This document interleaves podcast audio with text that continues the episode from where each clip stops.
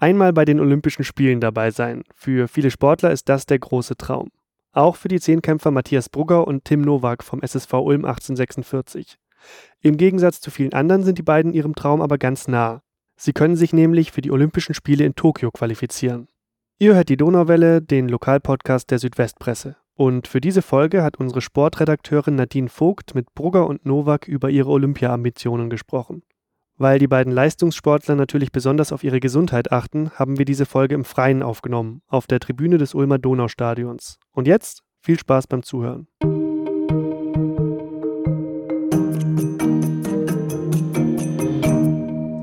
Tim, äh, Matthias, ihr seid ja eigentlich quasi mitten in der Vorbereitung oder fast schon im Endspurt für die Qualifikation für die Olympischen Spiele.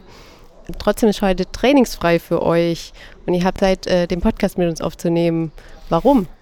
Ja, heute äh, eine ganz besondere Situation. Und zwar wurden wir gestern geimpft, jetzt im Zuge des DOSB-Impfprogramms für alle Sportler, die auf der Longlist für die Olympischen Spiele stehen. Longlist bedeutet im Endeffekt alle Athleten, die die Chance haben, sich zu, zu qualifizieren, werden im Vorfeld akkreditiert und damit es dann nicht erst nach der Qualifikation viel zu kurzfristig dann wird, sich beispielsweise zu impfen. Und da haben wir natürlich dann jetzt heute, um dem Immunsystem Ruhe zu geben, trainingsfrei ja, und haben jetzt die Zeit, hier mit dir den Podcast aufzunehmen. Das Bundesinnenministerium hatte ja damals das Signal gegeben, dass Spitzensportler sich auch impfen dürfen, also die die Chance auf Olympia haben oder auf die Olympischen Spiele.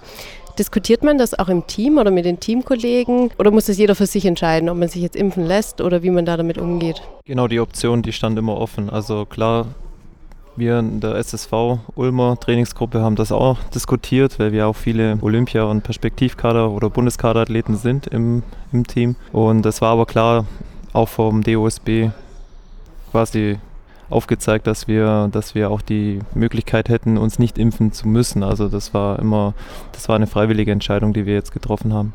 Gesundheit ist ja mehr oder weniger euer Kapital als Spitzensportler. Jetzt kam vergangene Woche die schlechte Nachricht, dass euer Teamkollege Arthur Abele, der auch in Ulm trainiert und Zehnkampf-Europameister ist, durch eine Schulterverletzung etwas länger ausfällt, also dass er operiert werden muss. Wie geht man denn als Spitzensportler damit um, wenn man jetzt äh, Verletzungen hat, einstecken muss, wenn es solche Rückschläge gibt? Also, ja, natürlich super schade mit Arthur, dass er jetzt für die Saison ausfällt. Das mit der Schulter, das ist jetzt eigentlich nichts von seinen äh, chronischen Verletzungen, die ihn jetzt die letzten Jahre geplagt haben, sondern es kam jetzt ganz neu dazu. Hoffentlich wird das jetzt auch wieder gut und er kann bald wieder trainieren, auch mit uns. Der Vorteil bei unserer Trainingsgruppe ist natürlich, dass wenn einer ausfällt, sind immer noch genug da, sage ich mal, um zu trainieren. Man muss jetzt da nicht äh, alleine auf dem Platz stehen, weil wir eben noch ja, andere Top-Athleten haben. Aber klar, der Leistungssport ist in sehr hohem Maße abhängig davon, wie fit du bist und wie gesund du bist. Und gerade der Zehnkampf ist ja eine sehr trainingsintensive oder dann auch ja, verletzungsanfällige Disziplin. Und am Ende kommt es dann oft auch einfach darauf an, dass derjenige gut ist, der einfach verletzungsfrei durchtrainieren konnte. Und bei kleinen Verletzungen, wenn du da zwei, drei Wochen nicht trainierst, dann ist es natürlich total negativ für deine Form, für deine Wettkampfvorbereitung. Und wir versuchen es natürlich um jeden Preis zu vermeiden, dass wir uns verletzen. Und wenn es dann natürlich so schlimm ist, dass du für die ganze Saison ausfällst, dann ist es natürlich, ja, eigentlich so der Super-GAU für einen Profisportler. Bleiben wir noch kurz beim Thema Corona und den Einschränkungen durch die Pandemie. Ähm, das Ganze fing ja letztes Jahr im März an. Ähm, Matthias, vielleicht skizzierst du uns noch mal kurz, was das für euch bedeutet hat. Ja, wir waren zu dem Zeitpunkt im Trainingslager in Südafrika, hatten da eigentlich dreieinhalb Wochen eingeplant gehabt und haben uns auf die Olympischen Spiele 2020 vorbereitet. Mitten im Trainingslager haben wir dann schon gesehen, okay, die, die deutschen Medien, die kamen, die, die kamen auch bis nach Südafrika an und man hat mitgekriegt, dass die Fälle immer mehr wurden in Deutschland und auch weltweit natürlich auch. Und irgendwann kam auch die Info über die Bundestrainer, über den, über äh, Verband, dass mir wohl äh, nahegelegt oder uns nahegelegt wird, uns Sportlern so schnell wie möglich heimzufliegen. Das war dann so eine heiße Über-Kopf-Aktion. Dann sind wir direkt von Samstag noch im, im, Stadion gestanden, trainiert und am Sonntagmorgen sind wir heimgeflogen. Es war natürlich schon, sagen wir mal, kurzfristig auch äh, eine, eine, krasse Umstellung, weil wir sind dann von, okay, wir haben einen Plan, ins, so ein bisschen ins Nichts gefallen. Wir sind in Deutschland angekommen, dann waren schon leichte Einschränkungen. Dann kamen die großen Einschränkungen natürlich. Der ganze Verlauf ist ja jedem bekannt. Und da muss man, muss man sagen, das sind viele Sportkollegen auch ein bisschen, denke ich mal, in so ein kleines Loch gefallen. Wir haben, sagen wir mal, Glück. Der Tim studiert, ich studiere auch. Wir haben uns ein bisschen ablenken können noch mit, äh, ja, um, um uns vielleicht ein bisschen auch neben dem Sport weiter beruflich weiterzubilden und so weiter. Und da denke ich mal, haben wir einen guten Ausgleich noch gefunden für uns persönlich. Aber ähm, wir sind natürlich heilfroh, dass die Bundeskaderathleten wieder trainieren dürfen und jetzt über, über den Winter und jetzt im Frühling wieder top vorbereitet sind quasi für die ersten Wettkämpfe. Du sprichst es an, manche Athleten sind da vielleicht auch in ein gewisses Loch gefallen, weil plötzlich ja das Ziel fehlt. Das kommt in ganz vielen Gesprächen raus, wenn man mit Sportlern spricht. Wenn das Ziel fehlt, dann fehlt vielleicht auch die Motivation. Wie kommt man da raus als Sportler oder wie kriegt man trotzdem die Motivation? Ja, da hast du völlig recht. Also es war dann schon die, sagen wir mal, was heißt perspektivlos. Man, man war halt ein bisschen so hängen gelassen, weil keine Information so richtig war. Findet jetzt auf jeden Fall statt, um jeden Preis, die Olympischen Spiele. Wurde ja auch viel diskutiert am Anfang, ob die 2020 noch stattfinden sollen oder nicht. Und da war es dann einfach, man hat sich so nicht so aufgehoben gefühlt. Das war natürlich schwierig und die Motivation war dann natürlich für viele nicht so da. Letzten Endes, denke ich mal, gibt es aber immer einen Weg aus, aus der Pandemie heraus. Und ich denke mal, da haben wir auch viel Glück, dass wir da miteinander auch äh, uns haben und reden können. Also, also auch wir, wir Sportler untereinander oder wir jetzt im Verein, weil wir eigentlich eine Top-Truppe sind. Und äh, ich denke mal, da hat, das hat uns viel geholfen, dass wir im Training auch nicht allein gekämpft haben, sondern zusammen gegen, ja, als Team. Beschreibt doch mal, wie ähm, euer Kader oder hier auch das Training in Ulm aussieht, also wie die Mannschaft zusammengesetzt ist, wie man da trainiert, wer da dazugehört. Also außer uns zwei haben wir natürlich, wie du eben noch angesprochen hast, den Arthur Able, der natürlich so ein bisschen ja, der Star ist als amtierender Europameister und auch mit der besten Punktzahl. Dann haben wir noch den Manuel Eitel, der bei uns trainiert ist auch Profisportler, äh, angestellt bei der Bundespolizei, der allerdings aktuell auch äh, gesundheitsmäßig ein bisschen zu kämpfen hat. Und dann haben wir noch den Luca Diekmann, der als jüngster ja noch jetzt, ja, inzwischen würde ich ihn gar nicht mehr so richtig zum Nachwuchs zählen, aber ist auf jeden Fall dann so ein bisschen das Küken in unserer Trainingsgruppe. Und ja, wir fünf stellen damit eben eine, ja, eine großartige Trainingsgruppe dar, haben vier Leute über 8000 Punkte, was ja so ein bisschen immer international auch die Schallmauer ist. Und ja, bis letztes Jahr hatten wir noch zwei Athleten mehr dabei, die dann sich aber, der eine hat sich entschieden, in die USA zum Studieren zu gehen, der andere hat seine sportliche Karriere beendet. Und ja, unser Training sieht natürlich so aus, dass wir nach Möglichkeit so viel wie möglich trainieren können und gerade also zusammen trainieren können. Und jetzt Richtung der Wettkämpfe ist es natürlich unfassbar wertvoll, wenn man einfach die Möglichkeit hat, in seinem Training gegeneinander zu starten und dann nicht einfach irgendeinen Trainingskollege zu haben, sondern einfach auch einen Weltklasse-Zehnkämpfer im Training bei sich zu haben. Und dann ist natürlich so ein äh, Trainingsdiskuswettkampf deutlich intensiver, wenn man weiß, okay, wir haben beide richtig viel drauf und man pusht sich dann natürlich deutlich mehr. Jetzt sitzen wir für die Aufnahme ja auch hier im Ulmer Donaustadion. Das ist ja die Zehnkampf, äh, die Leichtathletikstätte, also nicht nur Zehnkampf, sondern auch andere Leichtathleten trainieren hier und machen hier Wettkämpfe, wenn jetzt die Pandemie ne, nicht wäre. Wie oft seid ihr denn hier und wie oft trainiert ihr denn pro Woche hier? Also es hängt natürlich extrem von der Phase ab in der wir uns gerade befinden. Im Winter gehen wir wirklich auf ähm, ja, acht bis zehn Trainingseinheiten in der Woche. Also wir sind natürlich täglich hier, außer sonntags, das ist unser Ruhetag. Und jetzt gegen Sommer werden die Einheiten deutlich weniger. Wir trainieren mit weniger Umfang, dafür deutlich intensiver. Also gerade trainieren wir jetzt eigentlich vor den Wettkämpfen nur einmal am Tag. Ansonsten ist es eigentlich immer zwei eins im Wechsel. Also Montag zwei Einheiten, Dienstag eine, Mittwoch wieder zwei. Genau, das ist so unser Standardrhythmus. Also wir sind ja eigentlich ja, jeden Tag anzutreffen und im Winter eben in der Messehalle, wo wir auch trainieren. Also Donaustadion trainieren wir nur im Sommer. Die Messehalle ähm, für unsere Zuhörer, das ist eine große Halle, die für euch quasi optimiert wurde. Also da gibt es eine Stabhochsprunganlage, wenn ich es richtig im Kopf habe, eine 50 Meter Bahn. Nee, die ist sogar ein bisschen länger. Also wir haben eigentlich die Möglichkeit, dort alle Disziplinen auch, also auch Wettkämpfe dort stattfinden zu lassen. Also das heißt, wir haben eine 60 Meter Sprintbahn, auch mit Zeitmessanlage. Und ja, du hast gerade schon gesagt, also es ist keine reine Leichtathletikhalle an sich, sondern es ist schon wirklich eine Messehalle, die als Leichtathletikhalle umgebaut wurde. Das heißt, wir haben alle Anlagen, die wir brauchen, zwei Hochsprunganlagen, eine Stabhochanlage, eine Weitsprunggrube, Kugelstoßanlage und ja, dann drumherum eben auch noch ein Kraftraum, eine Tourenecke. Und genau, also es ist unsere Trainingshalle, aber es finden auch Wettkämpfe dort statt. Kommen wir vielleicht einfach zum Zehnkampf an sich. Am Wochenende wart ihr beide ja auch bei dem Wettkampf in Frankfurt. Da wurde ein Vierkampf absolviert. Äh, wann war denn euer letzter kompletter Zehnkampf? Da muss man richtig überlegen. Ähm, und zwar, natürlich ist die Saison 2020 komplett ausgefallen. Mein letzter Zehnkampf war tatsächlich das auch ja, mein letztes großes Highlight, die Weltmeisterschaften Ende 2019. Waren relativ spät im Oktober. Aber dann, ja, 2020, Saison ist komplett ausgefallen. Und jetzt dieses Jahr ähm, habe ich einen Hallensiebenkampf gemacht, aber Zehnkampf steht jetzt erst ja, in vier Wochen, der erste an. Noch kurze Anmerkung, Tim, du wurdest bei der Weltmeisterschaft Zehnter in, genau. in Katar. In Katar. Genau, in Katar, okay. Und Matthias, jetzt die große Frage. Dein letzter Zehnkampf? War auch 2019. Ich war da bei, ich glaube in Lana haben wir da einen Zehnkampf gemacht in Südtirol, dann äh, in Götzis, das war dann auch eine Qualifikation für die Olympischen Spiele und dann nochmal in Rathingen bin ich auch an den Start gegangen. Jetzt müsstest du vielleicht mal kurz unseren Zuhörern erklären, warum macht man als Zehnkämpfer nicht mal eine Handvoll Zehnkämpfe im Jahr, auch wenn sie ohne Pandemie möglich wären?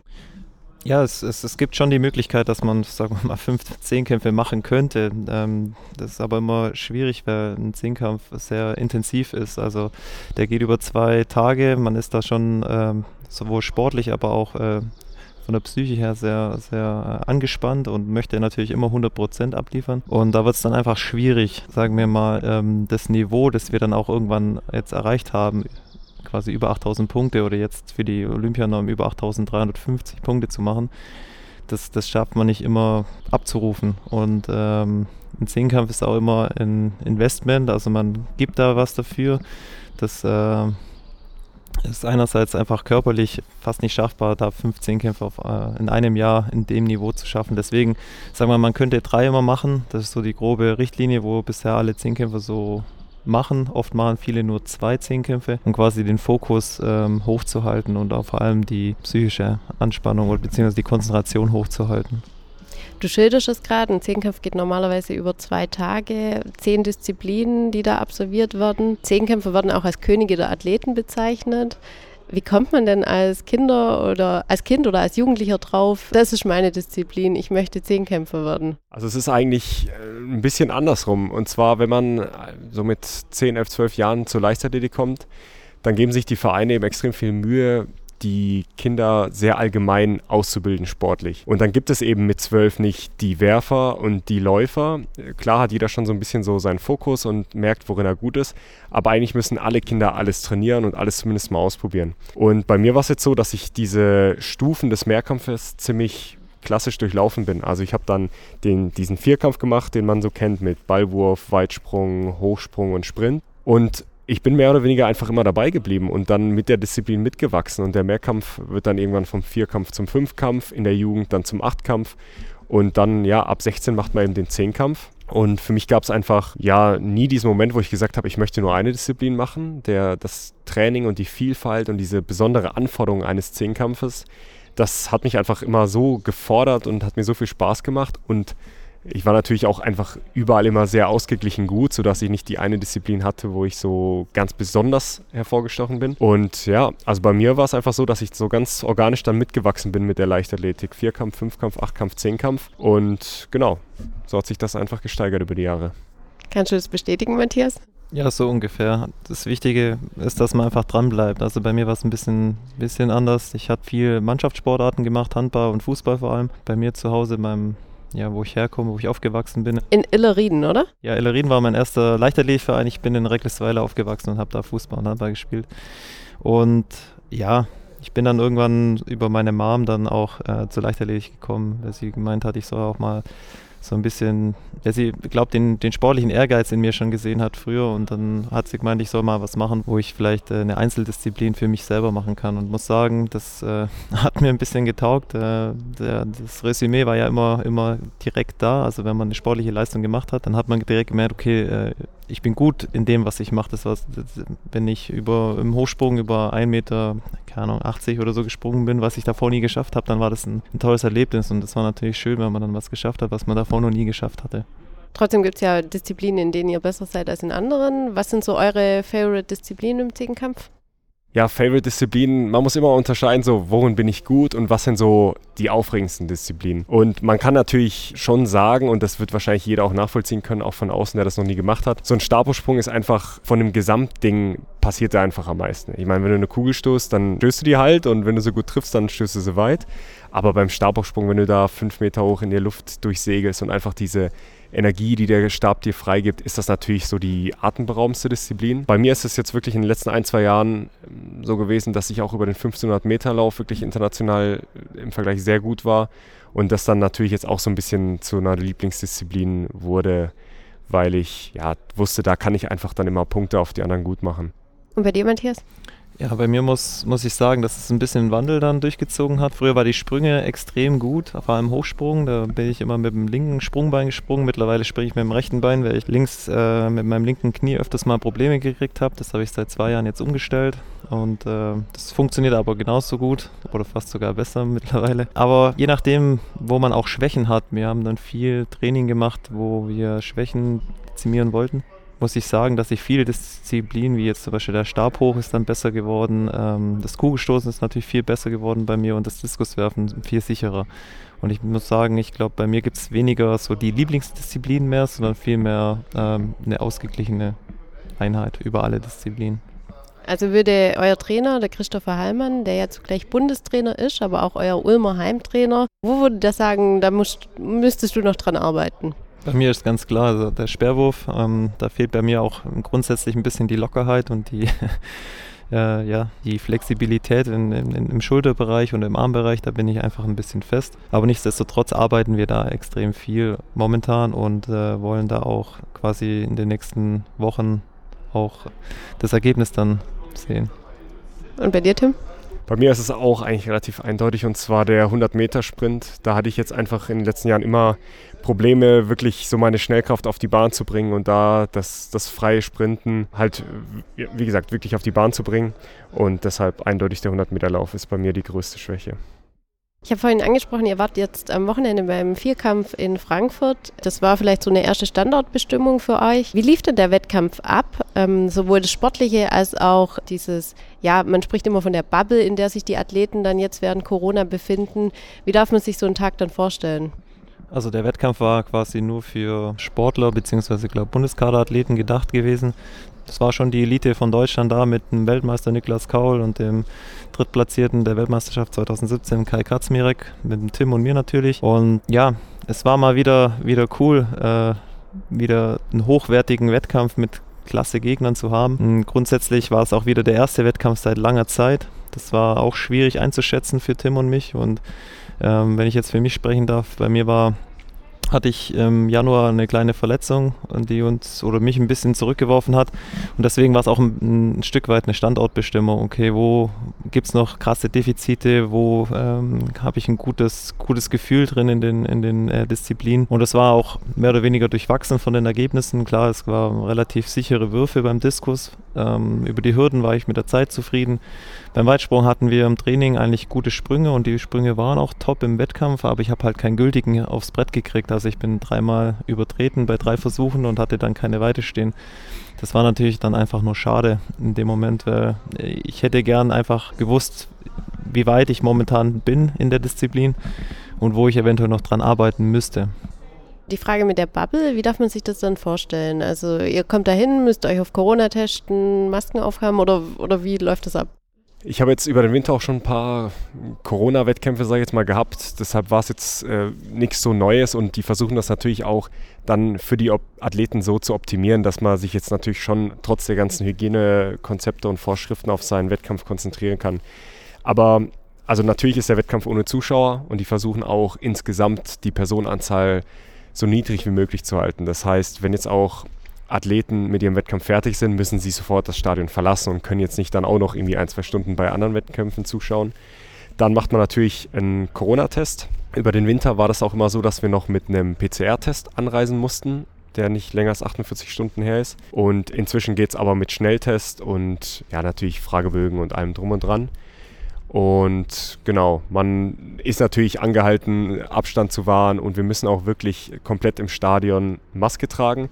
Erst ab der Sekunde, wo wir uns wirklich einlaufen, also wirklich Sport machen, dürfen wir sie abnehmen. Und dann ist es natürlich so ein bisschen vom, ja, vom Feeling her ein bisschen anders. Du begrüßt nicht mal jeden oder du hast jetzt dann auch wenig, deutlich weniger Gespräche als sonst, die du jetzt gerade auch so bei einem ersten Wettkampf der Saison auf jeden Fall normalerweise hast. Und deshalb ist halt alles ein bisschen distanzierter, aber ja, über zwei, drei Meter Abstand beim Dehnen unterhält man sich dann doch mit den anderen Athleten. Und genau, also war top organisiert und Frankfurt hat da im Winter auch schon einen super Siebenkampf hingelegt, wo sie sich an alle Vorschriften gehalten haben und deshalb äh, klappt das echt gut und wir können uns trotzdem auf unseren Wettkampf konzentrieren. Der nächste Wettkampf, der oder der große Wettkampf, vielleicht formuliere ich es so rum, der für euch ansteht, ist der Mehrkampf in Götzis. Ja, also wir haben jetzt noch nächstes Wochenende ein, nochmal so einen Test-Vierkampf. Das ist das Deichmeeting in Neuwied. Und da sind es fast die gleichen Disziplinen wie letztes Wochenende. 110 Meter Hürden, Diskuswurf, Hochsprung und 200 Meter. Und dann ist das wirklich die letzte, ja, der letzte Test und dann geht es wirklich ins Eingemachte. Und am 29. und 30. Mai ist dann der Wettkampf in Götzes in Österreich. Und der ist dann, ja, Götzes ist zugleich das größte, weltweit größte Mehrkampf-Meeting und dann eben auch für uns die Olympia-Qualifikation. Genau, du sprichst es an. In Götzis könnt ihr euch dieses Jahr für Olympia qualifizieren. Das ist eine relativ hohe Punktzahl. Also ihr müsst 8.350 Punkte erreichen, um die Qualifikationsnorm zu haben. Ähm, Matthias, deine Bestleistung liegt bei 8.304 Punkten. Tim, deine bei 8.229. Ähm, ihr habt es vorhin angesprochen, ihr gehört zum Club der 8000er. Also das ist ja immer so eine Marke auch bei den Zehnkämpfern. Wie stehen denn jetzt eure Chancen für Olympia, für die Qualifikation? Also unsere Chancen äh, stehen natürlich erstmal sehr gut. Also es gibt zwei Möglichkeiten, sich zu qualifizieren und das ist einmal die Direktnorm, ähm, die eben bei 8.350 Punkten liegt und dann gibt es eben noch die Möglichkeit, sich über, ja, über das World Ranking zu qualifizieren. Also es gibt 24 Teilnehmer für die Olympischen Spiele. Davon werden jetzt, ich sag mal, 10 über die Direktnorm äh, nominiert und aufgestellt und der Rest wird über das World Ranking aufgefüllt. Und in das World Ranking, da zählen die besten zwei Zehnkämpfe der letzten zwei Jahre mit rein, aber noch berechnet mit einem Competition Score und mit einem Platzierungsscore. Also kurz gesagt, wenn du bei der Weltmeisterschaft 8000 Punkte machst, ist es mehr wert, als wenn du bei deutschen Meisterschaften 8000 Punkte machst. Und das wird da alles mit eingerechnet. Jetzt ist es so, ähm, wie du eben schon angesprochen hast, die Norm ist sehr hoch angesetzt. Das heißt, unser erstes Ziel ist natürlich, die Direktnorm zu erfüllen und damit dann auch unter den besten drei Deutschen zu sein, dass wir dann wirklich auch mitfahren. Aber es gäbe noch die Möglichkeit, dass wenn wir die verpassen, dass wir eben über dieses Ranking nominiert werden. Und da haben wir eben sehr gute Chancen, weil wir ja sehr konstante, sehr gute Athleten sind. Wenn es dann eben mit den 8350 Punkten knapp nichts wird, trotzdem über das Ranking reinzukommen. Bei mir ist es tatsächlich so, dass jetzt der Wettkampf in Doha auch mir so ein, eine gute Punktzahl gegeben hat, dass ich aktuell auch übers World Ranking nominiert wäre. Und ja, heißt aber natürlich jetzt erstmal nichts, weil die Punktzahlen und das ganze Ranking wird sich jetzt über die Saison noch ziemlich stark ähm, ja, verändern. Aber ist natürlich unser Ziel, jetzt die 8350 Punkte zu machen und dann für uns beide natürlich mitzufahren. Problem ist natürlich, nur drei deutsche Athleten dürfen mitfahren. Und jetzt gerade mit dem äh, ja, Weltmeister Niklas Kaul ist eigentlich schon eine, ein Ticket sicher vergeben und dann sind es natürlich jetzt mehrere Leute, die um diese letzten zwei Tickets streiten. Aber da gehören wir wirklich voll dazu und haben auch das Potenzial, wirklich diese 8350 dieses Jahr abzurufen. Also wir könnten auch vielleicht zwei Athleten aus Ulm bei den Olympischen Spielen sehen. Genau, das ist möglich. Ich würde ganz gerne noch auf ein anderes Thema zu sprechen kommen. Äh, ihr seid ja Spitzensportler, aber ihr seid keine Fußballer, sondern Leichtathleten.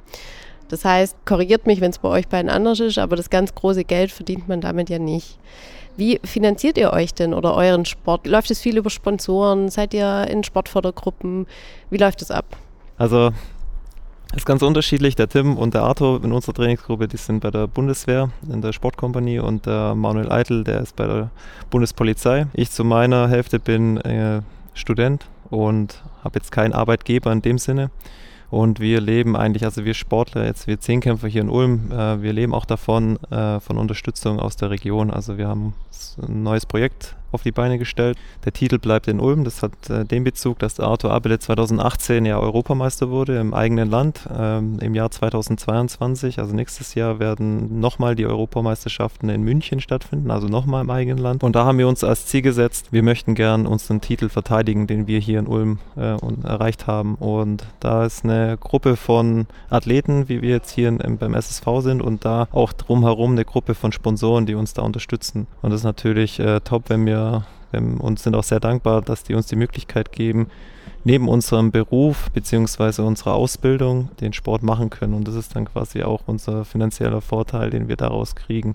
Letzten Endes muss man aber auch sagen, dass es ja einen ideellen Wert hat für uns oder für mich persönlich. Also Olympische Spiele ist ein Traum, den ich persönlich habe. Und ich würde sagen, dass ich aus dem Sport jetzt nicht äh, so bereichert, finanziell bereichert herausgehen werde nach meiner Karriere. Du sprichst an die Olympischen Spiele, das ist so ja immer der, der große Traum, den man als Sportler erreichen will. Jetzt gibt es die Aufmerksamkeit, also auch von der Öffentlichkeit, vielleicht ja vor allem zu solchen Großereignissen. Also es gibt die Olympischen Spiele, es gibt Europameisterschaften, Weltmeisterschaften. Ähm, fehlt euch da auch manchmal so ein bisschen die Anerkennung auch übers Jahr hinweg? Also wenn dann die, wenn es jetzt nicht nur auf das Großereignis zugeht, sondern auch ähm, unterm Jahr? Ja, das ist natürlich der Fall und gerade bei uns Zehnkämpfern ist es einfach so, dass wenn wir nur zwei, drei Zehnkämpfe im Jahr machen, dann sind das natürlich sehr gezielte Highlights. Wir haben keinen Ligabetrieb, der jetzt jeden Freitag ist, jeden Samstag, wo uns die Fans wirklich begleiten können. Und die Unterstützung bei wirklich Welt-Europameisterschaften ist sehr groß. Also da finde ich, ist auch das mediale Interesse immer, immer total da. Aber es stimmt, ähm, übers Jahr hinweg oder jetzt natürlich gerade auch in den harten Wintermonaten wo du einfach dann nur trainierst und keine Wettkämpfe machst, ist es einfach deutlich weniger.